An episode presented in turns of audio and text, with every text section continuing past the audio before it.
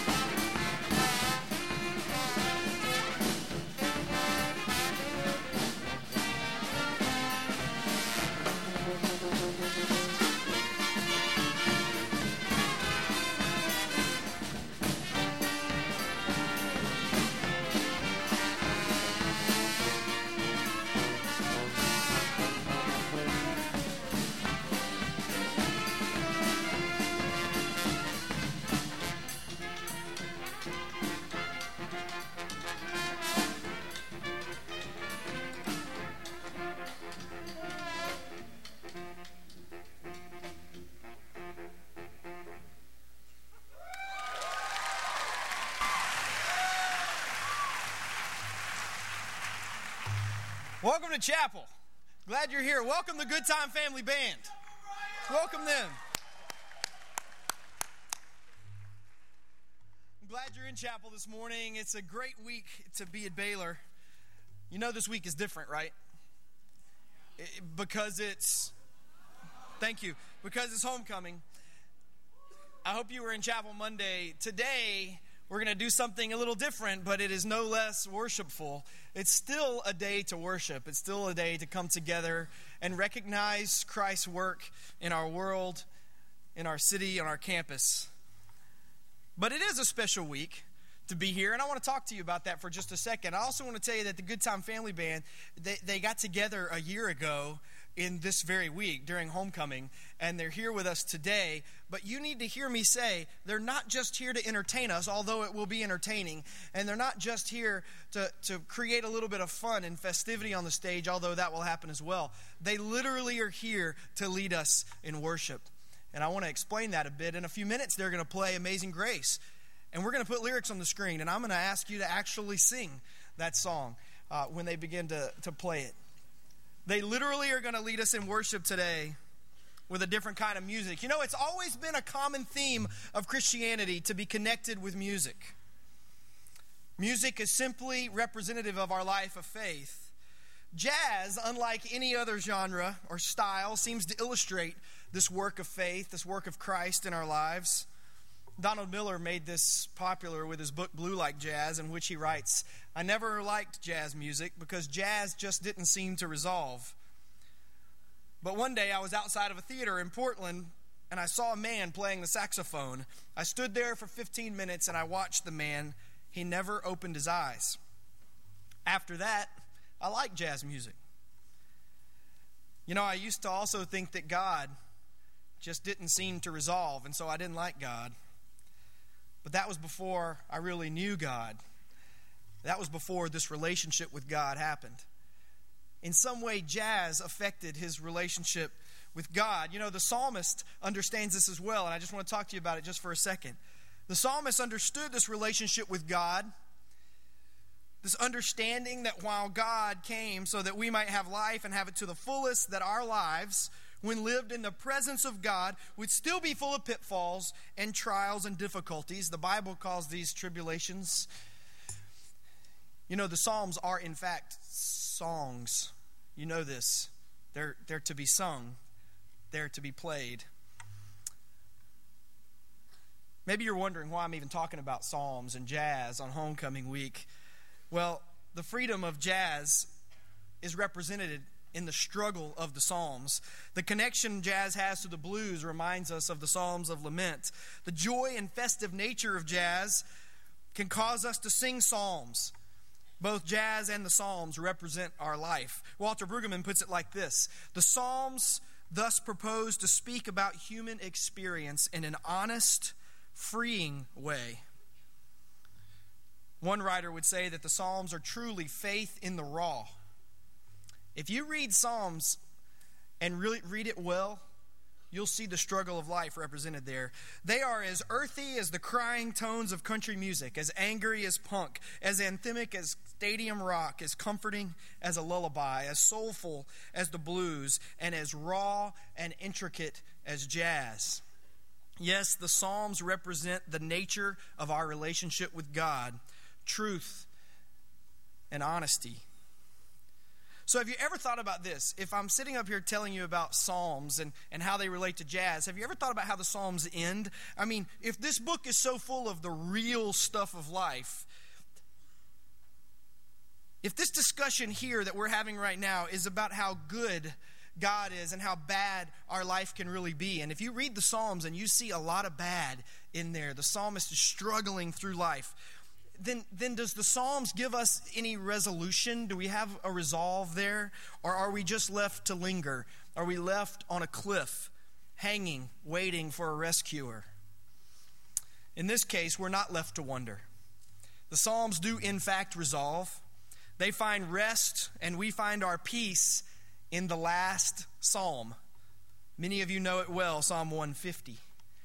It simply reminds us that when all is said and done, whether you are so excited about a homecoming week full of fun activities, Or maybe you are literally wondering if you can take another step this morning.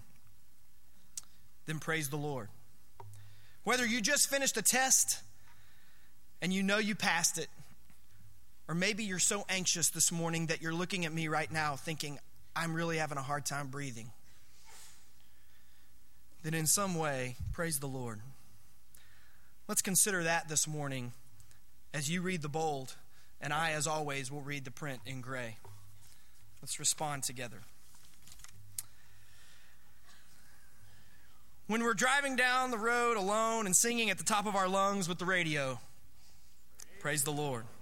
When we're outside and see the wind brush through the trees like a harp, praise the Lord. When we look up and see clouds full of rain and feel the drops play percussion on our heads, praise the Lord.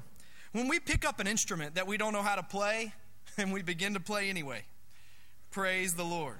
When we're walking down the hall to our next class and sense that the rhythm of our footsteps are marking time, praise the Lord. When we hear the marching band play that song we've heard a hundred times, but this time we really listen, praise the Lord. When the bells ring over Pat Neff and an ancient song begins to play softly in our minds, awakening our spirit, praise the Lord when we allow our bodies to sway with the movement of a song and suddenly we realize that we're dancing. Praise the Lord. When we tap our pencil against our desk to create life in a silent space, praise the Lord. No matter if it's a blade of grass or cosmic dust, it shouts loudly, Praise the Lord. Let all of life praise the Lord. Praise the Lord. Let's continue our worship this morning.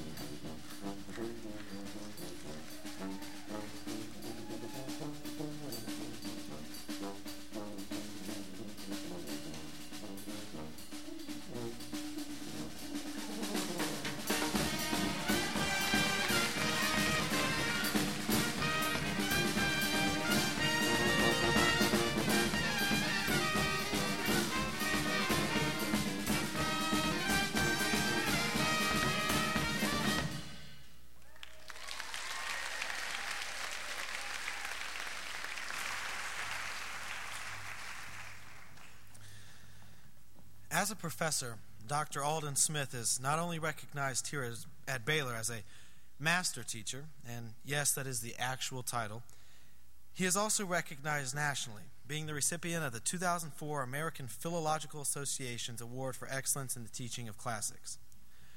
As an academic, he is a top tier Virgilian scholar, having already written two books on Virgil and working on another.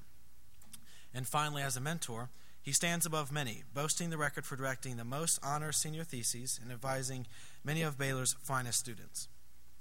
However, these credentials are merely abstract shadows of the man Dr. Smith really is. As a freshman, I took Greek with Dr. Smith, and it was here that I began to get to know the man behind the credentials. He is a man who can bring a dead language to life, and as a result, not only bring me to love the Greek language, but also to love the classics as well. The man behind the credentials is also a thoughtful and committed Christian. Through attending Bible studies in his home, meeting with him outside of class, and being advised by Dr. Smith, I came to know not only an academic mentor, but a spiritual mentor as well. As he recalls his personal testimony for you this morning, I know that Dr. Smith will bring things to life for you all, just as he brought so many things to life for me. And now, hear these words from the Apostle Paul to the church at Corinth.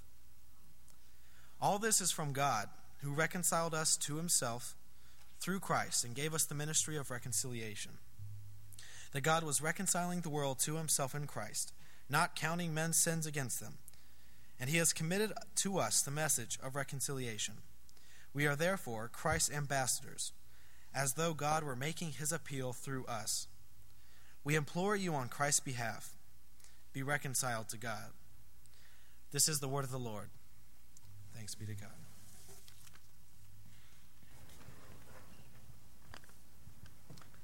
Good morning. I'd like to thank Stephen for that lovely introduction and Dean Burleson for the opportunity to come and talk to you today a little bit about um, my testimony, which is strange for me because I'm not a Baptist. And so um, I think in Baptist churches it's more common to give testimony than in my church. But um, it's, it's, a, it's a neat opportunity for me, and I appreciate that. My story starts in, in 1991. It doesn't really start in 1991, but I picked 1991 because that was probably the year some of you guys were born. So you were zero when the story starts. Um, you were a baby, maybe, or maybe just about to be born. And um, I was an assistant professor at, uh, at Rutgers University at the time.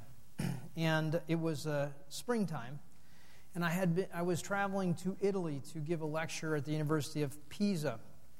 And I hadn't been to Italy for quite some time. So I went in 1991 to uh, Rome on my way to Pisa, and I stopped there um, to work on my Italian for a couple of days since the lecture was in Italian, and I had just been kind of studying Italian for a few months, and I was a little nervous about that. So when I was in Rome, kind of working on my Italian, just chatting with everyone I met, it was kind of annoying. Um, I'd just say, "Hey, can I talk to you for a few minutes?" This is in Italian. They go, "I guess so." So um, anyway, uh, as I was there in Rome, I, I thought to myself, you know, I had become a Christian here in this city in the fall of 1979. And so I thought to myself, you know, I don't know the day I became a Christian. Well, actually, I do know the day I became a Christian. I, I was saved. The day I was saved was, uh, was Good Friday, 33 AD. So I, I knew that date, right? Okay, that was a joke, but nobody laughed, all right? So, um, but it's actually a true joke. That is the day that we are saved, is, is Good Friday, 33 um, AD. But I knew that, I knew that, but I didn't, I, I didn't know the day that I became a Christian, but I knew where. And I knew it was in Rome. It was in Rome in 1979, and I knew the exact street. I mean, I knew roughly where it was. So I thought I'd go back to where it was. I'd walk around Rome and find the place that I became a Christian in 1979. well, what happened in 1979 was simply this I, I had been studying archaeology as an undergraduate in Rome, uh, at, a, at a, a, a place where we study archaeology there. Undergraduates can study archaeology, called the Intercollegiate Center for Classical Studies. And when I was there, I, uh, I uh, encountered some Christian uh, uh, young women, um, which was interesting to me. I mean, the young women were interesting to me because I was a, a, young man. And so I wasn't, you know, married or anything, so it was okay for me to be interested in the young women. So um, anyway, they were, they were good looking. and they had a Bible study. So I thought, you know, gosh, I've never been to a Bible study, but I rarely get invited to go anywhere with, with good looking young women. So um, I thought, I'll, I'll go to the Bible study by golly. You know, why not? There are good looking women there. So I went to a, um, and if you're a good looking woman, by the way, and I think probably I can't see you because of the lights, but I'm sure there are women out there somewhere. Um, if you're a good looking woman, I encourage you to have Bible studies. Right? So, um, but, but seriously, I went to a Bible study, and if you're, if you're a guy, I'd encourage you to go. All right? So, um, but I went to this Bible study, and um, it was apparent to them right away that I hadn't been raised as a Christian. I didn't. I had never read the Bible, and you know, a lot, a lot of the kids there in the Bible study had grown up in Christian families or whatever, were converts themselves. And one of them, in particular, invited me to have like a private Bible study with her so that I could learn more about the Bible. And of course, she was good looking, so I. What do you think I said? You know, so. Um, gee, I can work it into my busy schedule. So. Um, so, yeah, so she and I used to read the Gospel of John together, and, um, and we sort of started at the beginning and kind of worked through it. And anyway, I was reading uh, the Gospel of John with her, and we got to like chapter 11, which is the raising of Lazarus. And it, and it seemed to me a, uh, a pivotal moment. I mean, I started really thinking about the claims that Christ was making on my life, and I, and I realized I needed to take a walk and sort of buy a Bible and sort this all out. I really didn't want to become a Christian because I, I didn't want to have any kind of rules put into my life. Um, I sensed that the people in the Bible study, you know, they lived a moral life, and I wasn't really jiggy with the whole morality thing. So, um, but I, uh, uh, I drank a lot, right? So anyway, uh, so I mean, you were wondering what it was, right? So. Um, anyway, so anyway, I was uh, I was going to buy a Bible that day, and I walked um, to I, I, tried to find a, a, a, place to buy an English Bible in Rome, and I, and I didn't speak Italian yet, obviously. So I, I didn't, um, I couldn't find one except for in the Vatican, in the Vatican bookstore. So I, I thought, by golly, I'm going to go to the Vatican bookstore and buy a, an English Bible. So I did that. I went to the Vatican uh, bookstore, which is in Vatican City, right by St. Peter's Basilica, not far from there. You can actually just step out of the bookstore and there's St. Peter's, boom, like that. So to get there, I walked down that big street, the big street that runs into St. Peter's Basilica. If you've never been there, you've probably seen pictures of it. And uh, and I bought the Bible, and I was walking back out of the bookstore down the big wide street, and, and, and I got to a certain place where I needed to turn the corner to catch a bus. There's a bus stop at the end of the next street. So I turned this corner, and as I was walking down the street from the bookstore, I felt myself struggling, or I felt a struggle going on. And I was asking myself all the questions you ask, and I'm fighting all the questions, you know, fighting with God, saying, I really don't want to be a Christian. And then, then I turned the corner and when I turned the corner, I sensed that I could no longer fight. I, I became a Christian. I knew that I believed, and I was truly sorry for my sins. And I walked down the next street recognizing um, why I had needed to become a Christian, what, what was wrong with my life, at least some of the things, right? I recognized some of these sins, and I went down that street, and I went through a big gate. And as I went through the big gate on that next street, uh, at the end of that street, I, I, uh, I felt this incredible desire, right when I went through the gate, to read the scriptures. And, um, and I got on a bus and went back to a library, and I spent the rest of the day not doing my homework, but actually just reading the Bible. I mean, I read a lot of the Bible that day. It's amazing how much Bible you can read in a day if you take an entire day and read the Bible. You've heard about the Bible in one year. I did like the Bible in one day, right? So um, it wasn't all the Bible, but I read a lot. I read Isaiah. That was cool. I remember just being blown away. All right, so anyway, that was the, the day. That was the walk and that was the corner. And when I turned the corner, it was like I was reconciled to God. That's why I picked that passage for you a few minutes ago. Well, then let's go back to 1991. I went back to these exact places in 1991, and it had been a while. It was very nostalgic. I could remember where it was. I walked down the big street to the Vatican, and the only difference between 1991 and 1979, other than the fact I was a little bit older um, and I was married uh, and things like that. Um, I, uh, the big difference was I spoke Italian this time. I had had to learn Italian because I was giving this lecture in Pisa in Italian. So I, I, I actually took note of the names of the streets.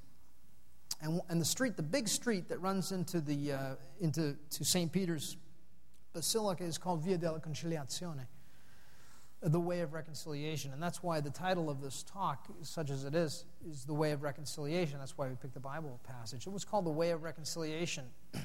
Now, now let me issue a disclaimer at this point. For those of you who might be skeptical, and I don't blame you if you are, uh, I was once skeptical. Uh, the, uh, the disclaimer is this the names of the street, in Vatican, street names of Vatican cities in Vatican City are normally kind of religiously oriented. I mean, you don't have like uh, Broad Street or Satan Street or. Um, not that you would have a Satan Street, but you know, I mean, you don't have like an anti Christian, you know, street name. All right, so anyway. Um, so anyway, I was walking down Via della Conciliazione, and I, and I realized, hey, this is so cool. The, the, the, street that I was, I turned the corner. When I turned the corner off of the street, it was named Reconciliation Street. I thought that was kind of cool. And then I turned onto the way of the, the Via dei Penitenzieri, the way of the repentant ones. And I remember thinking, wow, this is incredibly cool. I went from reconciliation and I repented. And when I was repenting of my sins, I was on the way of repentance. And I remember thinking, that is so cool. It's so cool that when Dean Burleson heard me uh, tell a group of students about this last summer, he asked me to come here today. That's how cool it was. Uh, anyway, so I, am walking down the way of, re, of, the repentant ones, and then I went through this big gate. Remember the big gate I told you about? The big gate was, you may have already guessed it, La Porta del Santo Spirito, the, the gate of the Holy Spirit. It was, it was after I went through the gate of the Holy Spirit that I was filled with this desire to to read the scriptures. And I spent a whole day in the library with me and the Bible, and, and I didn't know it at the time, but it was the Holy Spirit who was upon me, inspiring me to do the Bible in one day. So, um, you know, the funny thing is, 1991 was a long time later. A lot had happened. I'd married the girl from the Bible study, by the way. And by 1991, we had, um, we had four children. Well, one was in utero, right? So one was about to be born. So And, um, and I made my first Italian joke in 1991 when the guy said, How come you have so many children? I said, C'è l'acqua, it's the water, right? So um, it was funny. If you speak Italian, you just got that, right? So, um, so that's what happened in 1991. But let me just tell you what, what I really think of this story. Because, you know, I've, I've reflected on this story many times. You can imagine when something weird like that happens to you. First of all, I wanted to make sure that you know if, if something weird like that doesn't happen to you, that's fine. You weren't, you weren't saved in Rome on in uh, on November of 1979, right? I wasn't saved in November of 1979 either. That's when I became a Christian, but I was saved on, on, on uh, Good Friday in 33 AD, and that's, that's serious. That's when I was saved. So if, if you don't have a weird experience like me, that's fine, because not everybody does. But everybody who has God in their life will have weird experiences, okay? Let me just say that. Um, here's the lessons I learned from the, from the experience. One, if you have a Bible study, uh, if, if you don't have a Bible study, get one or make one, all right? So, um, and invite friends who are not Christians to come because you just never know what impact that little Bible study could have on somebody's life. Um, if, if, if, you're not a Christian, go to a Bible study. It's pretty cool. Um, you, you, never know what's going to happen. Two, um, take a walk with God. Don't be afraid when you've got that weird feeling like you should go and spend some time with God and should pray while you're walking not to do that. Do it. Because that's sometimes some of the best things happen then. You never know where it's going to lead. You know it's going to lead somewhere good. You don't know where it's going to lead. And then, third, get ready for second and third and fourth miracles. Because, you know, that's what happened to me when I went back in 1991. Here I was really nervous because I had to go to Pisa in a few days and give this talk in Italian. I was just, I was just really scared. I mean, you would be scared too if you had to, you know, learn Italian in four months and then give a lecture in Pisa in Italian. It was kind of scary. Um, my Italian was on not too good. C'è l'acqua. It was not that funny. All right. So, um, but uh, but I uh, I was really really encouraged by walking through that walk again, not because of the walk, but because of the place names on the walk. It was really an encouragement to me that God really was that He had a sense of humor in a way. You know, that He's like a poet in a way. That He had poetically constructed that conversion and the second miracle by going back, and many miracles, including children, since then. So, anyway, um, what I wanted to do is encourage you on those three points. You know, just just remember that God, if you have God in your life, it's like having an elephant in your in your apartment or your dormitory room. I mean, God's first of all big. Okay, so He's much bigger than other well, I don't want to say animals. He's not an animal, but I mean, he's bigger than, you know, if you have a doggy in your apartment, you'll get, in, you know, maybe in trouble with the landlord. But you have an elephant in there, the, the landlord is going to be very surprised, right? So, um, Second of all, elephants are, are not only large, but they do weird things. They have a trunk, and they pick up weird stuff with their trunk, and they'll just like move stuff around in your apartment. So, um, and put it wherever they want to, you know. And there's no reasoning with them either, by the way. Uh, so, so um, having God in your life is like having an elephant in your in your apartment. He'll do weird things, and he's really really big. So anyway, um, that's where I want to close. But I, I want to thank you for for hearing me out on this. Thanks.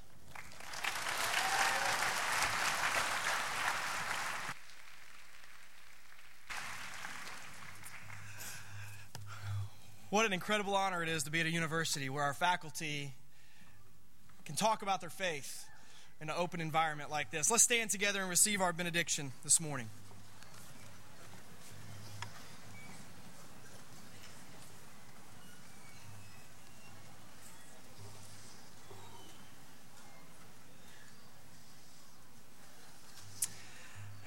Receive this. Now may the God who loves you lead you on a walk, even this week, of reconciliation, redemption, and salvation. Amen and amen. Have a great day.